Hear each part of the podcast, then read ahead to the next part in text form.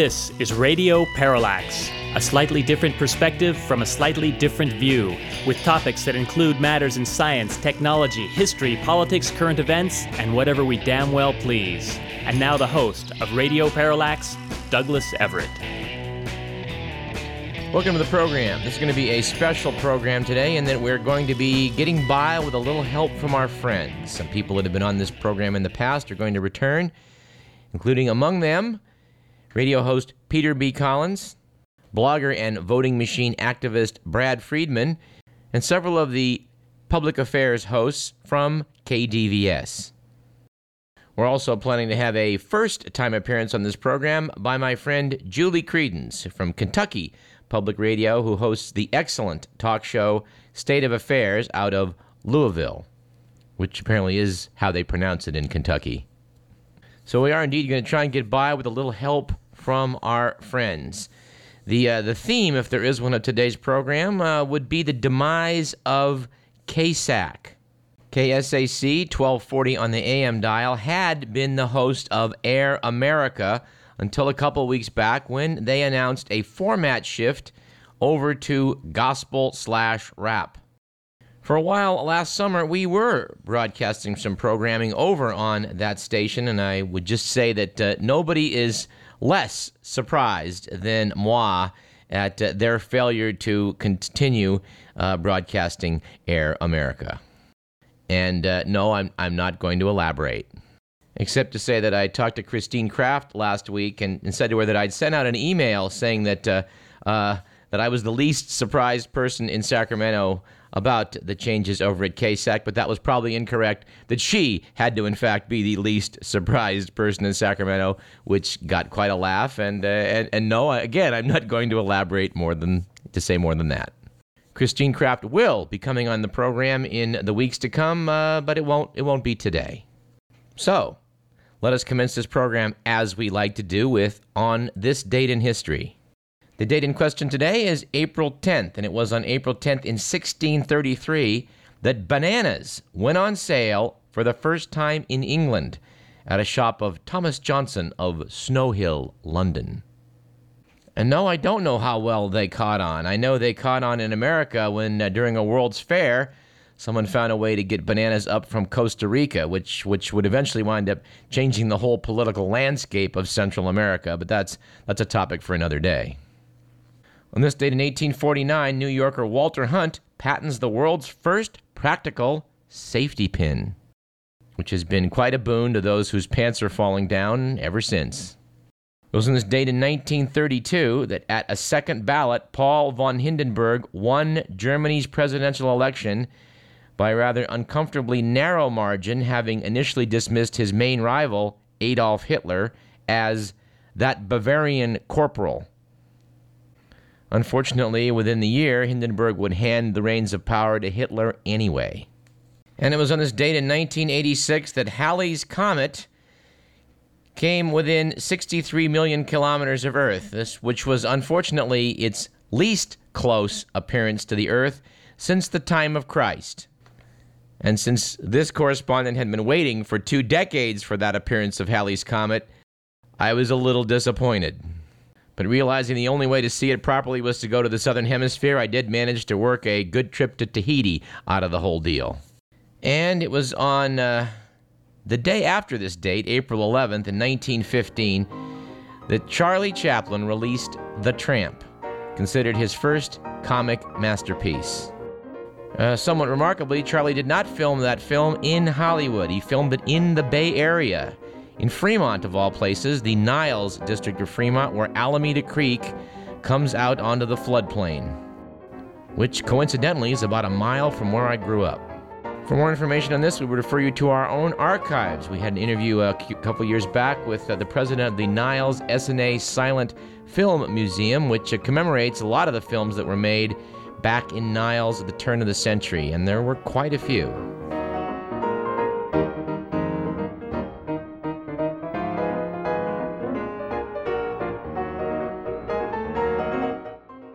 Our quote of the day comes from the King James Bible, which noted in the book of Ecclesiastes The race is not to the swift, nor the battle to the strong, nor yet favor to men of skill, but time and chance happeneth to them all. Our quip of the day comes from American humorist and writer Ring Lardner, who said, The race is not always to the swift, nor the battle to the strong, but that's the way to bet. Our statistic of the day the national debt is expanding by about $1.4 billion per day, which works out to nearly $1 million a minute. And you'll find if you do the math, this works out to almost $30,000 in debt for each man, woman, child, and infant in the United States. Does anyone remember the 2000 uh, electoral campaign when George W. Bush and Al Gore were debating about what to do with the surplus the government had? There was a time when the Republican Party stood for fiscal responsibility, whereas for the last seven years they appear to be spending like drunken sailors on shore leave. And by the way, we expect to have John Dean return to this program uh, in the next couple of weeks to talk about uh, his rather sour view of what has happened to the Republican Party, which he used to respect. Actually, I should clarify that. I believe that Mr. Dean still has a great deal of respect for the Republican Party, just not for those who currently are at the top of it. All right, for our jokes today, we're going to go to the Radar Magazine Top 100. In this case, the 100 signs you're in the wrong relationship. We're going to do about seven or eight. All right, signs you're in the wrong relationship. Your engagement ring is made of calamari. That's a bad sign. Another one. She only wears her rape whistle around the house. Okay, signs you're in the wrong relationship. Her parents still think you're the gardener. Another sign might be at your high school reunion, you introduce him as the reason I'm on Paxil. Of course, on the flip side of that, there might be this sign she swims nude with the dolphins every chance she gets. The Miami Dolphins. My personal favorite among signs you're in the wrong relationship you communicate in sign language, although you are not deaf. And a final choice Radar Magazine 100 Signs You're in the Wrong Relationship. Well, how about this one? You have a pool boy, but no pool.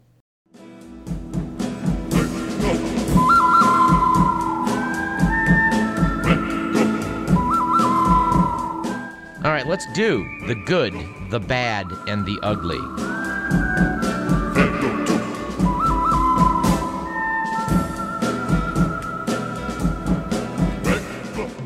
All right, according to The Week magazine, it was a good week last week, or I guess a little bit before, for April Fool's jokes after British newspapers printed photos of penguins flying north to the Amazon, and also revealed on April 1st that France's diminutive President Nicolas Sarkozy would undergo a pioneering stretching operation so he'd be as tall as his new wife, former model Carla Bruni.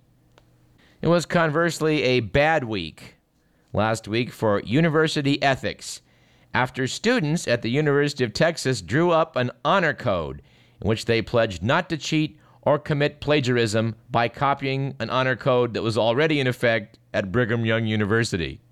Which, oddly enough, it turns out was itself copied from one at Clemson University. Said a spokesman for Clemson's Rutland Center for Ethics, uh, this incident illustrates a disturbing trend among students in the age of Google and Wikipedia, noting that, quote, young people today have a different understanding of what, in the way of ideas and words, is property that can be taken without authorization. We would like to note, though, that uh, the content of this show is freely available for quoting. And finally, it was an ugly week for the Vice Squad after Wisconsin police raided a high school kegger only to discover that the kegs were filled with root beer. Evidently, 90 consecutive breath tests all turned up negative.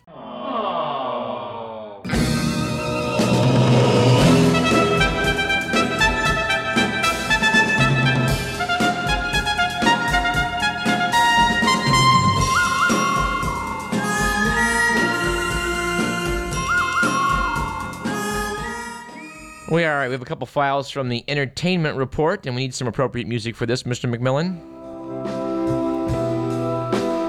Yes, evidently over in the UK, Britain's Court of Appeal ruled in favor of rock star Gary Brooker, the former lead singer of the pop band Procol Harum. This overturned a lower court decision which granted the group's former organist 40% of the millions of dollars in royalties generated from the song. The appeals court agreed that Matthew Fisher, who played the haunting organ theme, was entitled to co authorship, but said he will receive no money from past or future royalties. Apparently, one of the problems with Mr. Fisher's claim was he waited 40 years to pursue it in court. Well, no matter who gets the royalties, it's a hell of a good song. And closer to home here in the US of A, Jack Klugman, age 85 and possibly the worst actor in the history of acting, is suing NBC for withholding his profits from the 1970s TV series Quincy M.E. For medical examiner, I guess. Uh, Klugman's contract entitled him to 25% of the show's net profits. But the network claimed that Quincy, though it was a big hit, somehow managed to lose $66 million. Said an irate Klugman, I recently heard that they made $250 million and it's still on TV in Germany. I worked my tail off. I got up at 4 in the morning. I don't want their money. I want my money. And you do have to feel for the guy. He may be a rotten actor. In fact, there's no doubt he is a rotten actor. But, you know, $66 million loss for a hit TV show. Man, those corporate weasels are something, aren't they? Now let's take a moment to talk to someone who's quite the opposite of those uh, those corporate uh, television types. He's a man of radio, Peter B. Collins, and progressive radio at that. You know him from uh, his appearances on numerous Bay Area stations and more recently from Air America. Returning now to the program, and we mentioned on his last appearance that we hoped he would be back, is uh, Peter B. Collins. And welcome back, Peter. Well, thank you. It's good to be with you, Doug. It's it's a sad occasion having you back here because uh, you're basically now off the air here in the Sacramento area, courtesy of the fact that uh, KSAC has done a format switch from a talk uh, talk station to a, a gospel format. Yeah, it's very disappointing, and we tried to rally our listeners in Sacramento to help support the station, but for whatever reason, it wasn't successful. And I'm very disappointed because uh, I got great response from Sacramento. I think it's a very important market, as we call it in the radio business. Uh, and it's a community of uh, a lot of active and well informed people. Well, a lot of people locally are horrified who, who depend on uh, you know Air America and, and your program to, to keep them uh, up in what's uh, what's going on. But we should point out that all is not lost. People can still find you on the web. That's right. If you go to peterbcollins.com, there's a link on the homepage, and you can either listen to the live stream between 3 and 6 p.m. every weekday, or uh, at your convenience, you can listen online or grab a podcast if you're one of those people who knows how to use an iPod. yeah, and a lot of people do these days. Well, we also just launched a new service for people with fancy cell phones, Doug. And if you go to Phone Show, F O N E, foneshow.com, we have shorter segments of the show, they're about five minutes long, uh, that you can uh, get automatically downloaded to your cell phone in the same fashion that a podcast works. Okay, well, I'm sure a lot of our listeners are going to want to do exactly that. In the future, I know you have some interest in, in, in trying to get back into this area. Is that going to require uh, someone wanting to sell a radio station in this greater Sacramento region? Well, I'm in touch with people who would be willing to buy a radio station if it was a decent facility and an attractive price. And also, I've contacted existing owners to see if anybody would like to add our program or change to progressive talk. Haven't found any takers so far.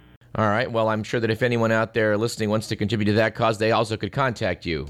That's right. Same website, peterbcollins.com. All right. Well, Peter, we we do want to note that anytime you, you feel a need to get in the market, uh, we we can act as a vehicle for you. Give us a, don't hesitate to give us a call. Well, I'll take you up on that, Doug. I appreciate it. All right. And and Brad Friedman, of course, we're going to probably give him a call next. He's frequently appeared on your program, but is also now lost uh, to the area. Mm-hmm. Well, Brad does excellent work, and uh, the election issues are really fundamental to our our alleged democracy and that's the reason why I feature him every Friday. And again, people can grab the podcast of that or listen on the web.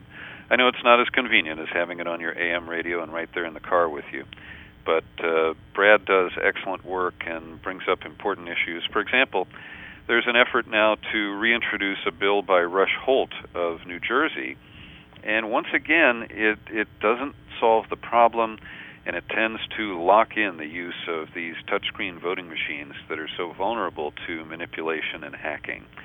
Brad has been at times a little lonely in fighting for clean and transparent elections right here in America. Well, Peter, we'll, we'll be sure to ask Brad about that issue when we when we give him a call here. But uh, before you go, what uh, what is looming up in the near future that you want to really uh, sink your teeth into in, in Campaign 08? Well, we're planning to go to the Democratic Convention in uh, in Denver in late August, and it looks like it's going to be an exciting convention. Things may be resolved by then, but uh, as as we look at it right now, there's a good possibility that it will be a brokered convention with uh, a lot of action, and so uh, our plan is to be there to cover it. Well, Peter, thank you for speaking with us. Peter B. Collins, a longtime host uh, of Progressive Radio and, and, and of late uh, with Air America here in Sacramento, but someone who's not going away. I will not be going away, not not quietly. Peter, thanks for coming back, and we hope to bring you on again uh, before too long. My pleasure, Doug. All righty. All right, returning now to the program is Brad Friedman, uh, blogger, uh, purveyor of bradblog.com, and a man we've had on the show, I think, three or four times before I lose track to talk about uh, voting machines, voting technology, and a little bit of skullduggery that's been going on. Welcome back, Brad. Thanks, Doug. Great to be here. Uh, we were we were asked by Peter B. Collins to to, to ask you about this Rush Holt bill. What, what, what's going on with that? Oh man, well, uh, Rush Holt, uh, congressman from New Jersey, is is still at it. Uh, he had a uh, we'll call it a failed election bill uh, HR 811 that uh, came under attack from all sides, including myself. I even, uh, and I should say, I helped uh, write the bill before it was introduced, but it failed ultimately to do what really needs to be done. First and foremost, ban all touchscreen voting machines, period. Mm-hmm. He wouldn't do it, unfortunately. Now he's got a second bill. He's calling it uh, sort of an emergency bill to uh, give paper ballots out there to uh, states and counties around the country in time for the election. That's good in and of itself. However, he's also funding states who may wish to add these so called uh, paper trail printers to their touchscreen voting machines. That's a bad idea because uh, with or without a paper trail printer, a uh, touchscreen voting machine can be hacked just right. as easily and it should never be used, period, in American elections. Well, Brad, we're seven months away from the election. Are you optimistic we're going to get some of this stuff sorted out? no. Um, I'm sorry to say. I mean, the, the good news is the bigger picture. I mean, we are moving away from the touchscreen machines. We are moving towards a paper ballot that is actually counted for every vote cast in America. That's what we need, no less than that, to at least have a shot at uh, a secure election that the citizens can oversee and have confidence in. I expect a lot of trouble this November, unfortunately, because we still have a lot of bad uh, electronic voting machines, not just touchscreens, but also optical scan machines that uh, constantly fail. On the other hand, uh, we are winning the battle slowly but surely, moving towards that. Uh, these electronic voting machine companies are in a lot of trouble. Just today, uh, a, a judge in New Jersey subpoenaed um, a whole bunch of electronic voting machines, uh, touchscreens by Sequoia that had failed on Super Tuesday. In Ohio, we found that uh, the Diebold touchscreen uh, uh, machines failed uh, during their recent primary in Butler County. This could spell trouble for the uh, for the November elections. Oh, and the Sequoia machines, the ones that failed on Super Tuesday in New Jersey, those same machines will be used next week in the Pennsylvania primary. So a lot of trouble on the horizon. And, and while most people are interested in watching the horse race, it is a very good horse race, no doubt. Uh, but I often suggest that people also keep an eye on the track conditions because uh, that's where these races are frequently won or lost. Well, Brad, uh, you are regularly appearing on Peter B. Collins' program here in the Sacramento area on KSAC. Sadly, that will be no more as they're no longer an Air America affiliate. But uh, we want to extend the same offer to you we did to, to Peter B. You know, if you need to get something disseminated, give us a call. and We'll bring you back on. Much appreciated. Uh, I'm I'm delighted to uh, do your show anytime. It's uh, frankly it's a, a terrible disaster Peter B is not uh, on uh, on in Sacramento anymore. I hope that changes uh, soon because he was an important voice. Not to mention uh, the fact that I'm not on in Sacramento every week now, so that, that's a problem too. Indeed, but people can still go to your website. So why don't we why don't we make sure we plug that before you go? Where can people go for your uh, for for your blog and and data? Stop on by bradblog.com. We're updating that thing way too often, uh, sometimes every few minutes. Uh, but there's always uh, something going on there that you will not find anywhere else in the corporate mainstream media, and uh, and often nowhere else in the blogosphere. So stop on by bradblog.com. Well, I second the motion. That's that's good advice. And and Brad, uh, don't be a stranger. I'm sure we'll have you back on before too terribly long. Hit me up anytime, Doug. Appreciate it. All right. We're sad to report that uh, the nation of Zimbabwe's woes continue. Evidently, uh, President Robert Mugabe hid his Marxist ways for, uh, you know, quite a while after he became the president of Zimbabwe. But uh, in spite of the fact that he has completely ruined the economy with his cronyism and, and economic mismanagement, Zimbabwe currently has the world's highest inflation rate 165,000%. Although Mugabe apparently only got in the 20 percentile, something like 27% of the vote, they have refused to actually declare what the vote count is and are claiming that he got in the 40s uh, uh, percent. He got somewhere in the 40s in terms of percentages, whereas Morgan Tsvangirai's opposition party probably got something like 60% of the vote. They're now claiming it just just got under 50%, leading to the possibility of a runoff. Mugabe has not hesitated to commit massive voter fraud again and again, and this just breaks my heart. 20 uh, years ago, uh, in June, I, I, was in Zimbabwe and found it to be a, a wonderful, beautiful country, uh, and the people there could not have been nicer. They, they certainly de- deserve better than what they're getting from their, you know, dictator president. One of my colleagues and, and close friends is from Zimbabwe, and we've had many a talk over the I don't know, I guess it's half dozen at this point elections since the new millennium between the United States and uh, and Zimbabwe. And I'm, I'm sorry to say that there seems to be a lot of similarities in our two nations in terms of fraudulent election results being accepted by people around the world as legitimate. How in this case people are not calling for Mugabe's head throughout all of Africa is just it's just a, a scandal. Uh, the main culprit seems to be South Africa's President Thabo Mbeki is considered Africa's most powerful leader, but is simply, uh, you know, hiding behind a policy of quiet diplomacy, according to The Economist magazine. I do find it remarkable that even even as he wrecks the economy, he could still find, uh, you know, 20% of the population supporting him.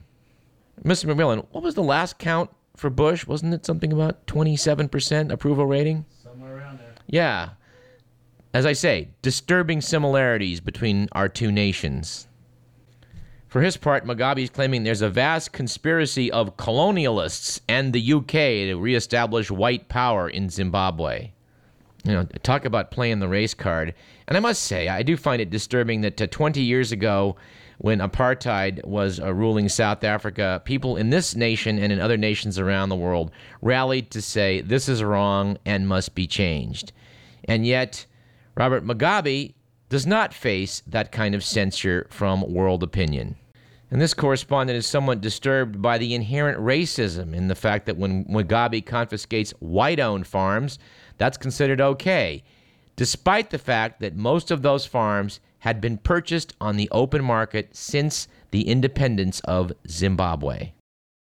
When you finger your white minority as being the villains, well, that that's just racism, pure and simple, and it and it should be identified as such. And yet somehow, like I say, Mugabe struts around with his Hitler mustache, and people, you know, are sort of saying, "Tisk tisk, isn't that terrible?" But you know, nothing is being done. All right, we got plenty more to talk about, and it's mostly going to be about political things on today's show. But first, let's take a short break. I'm Douglas Everett. You're listening to Radio Parallax. Turn the water, shade off.